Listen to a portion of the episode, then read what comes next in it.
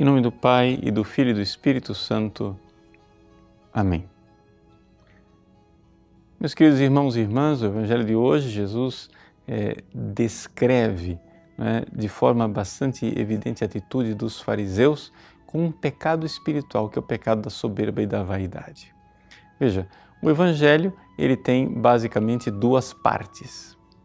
Na primeira parte, Jesus fala da atitude dos fariseus que amarram fardos pesados e não fazem aquilo que obrigam os outros a fazer. Eles não seguem aquilo que é a sua indicação. Mas por que eles fazem isso? Porque eles simplesmente gostam, eles são é, sádicos e gostam de ver os outros sofrerem? Não.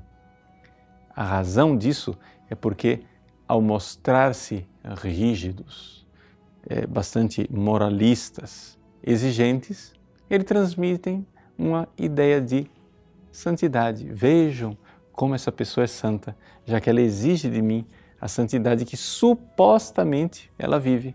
Mas Jesus desmascara e diz: não vivem coisa nenhuma.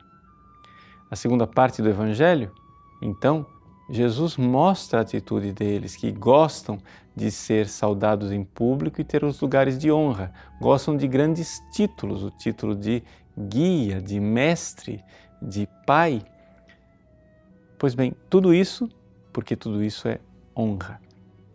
Quais são os pecados então que estão por trás desta atitude farisaica? São os pecados espirituais da soberba e da vaidade.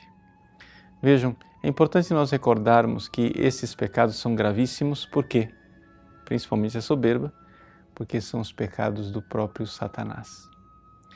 As pessoas às vezes ficam preocupadíssimas com é, certos pecados como a luxúria, a gula, a bebedeira, a avareza, e de fato são pecados graves. Mas esses pecados, eles são, embora sejam pecados graves, são pecados dos quais as pessoas se convertem facilmente. Sabe por quê? Porque são pecados vergonhosos. Ou seja, quando uma pessoa se entrega à luxúria, ela se envergonha daquilo que ela está fazendo com muita facilidade. Pois bem, o que faz com que a pessoa não se converta e não mude de vida são os pecados espirituais que têm aparência de virtude. Trata-se exatamente da soberba e da vaidade, onde a pessoa se coloca no lugar de Deus como Lúcifer se colocou no lugar de Deus, como ele tentou os nossos primeiros pais, dizendo: sereis como deuses. Então nós tomamos o lugar de Deus. E tomando o lugar de Deus, nos fazemos de legislador. Fazemos leis para o que valem para os outros, mas não para nós. Nós, então, tomando o lugar de Deus, queremos a glória que pertence a Deus.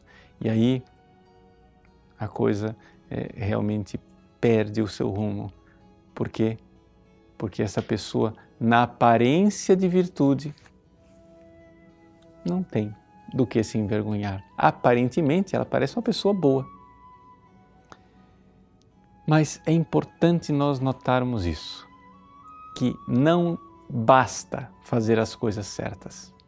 É necessário fazer as coisas certas pela razão certa. Se você faz as coisas certas pela razão errada, você não tem virtude nenhuma.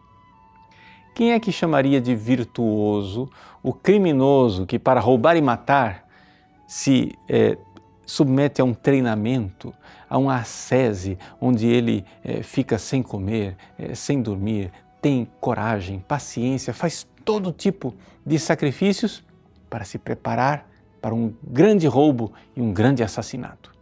Essa pessoa fez coisas certas, ou seja, fez o que?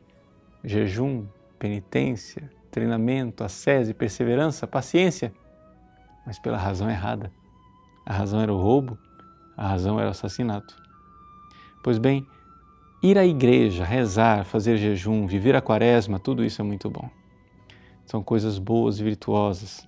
Você comungar todos os dias, rezar de joelhos, é, realmente ter uma vida ascética, tudo isso é muito bom.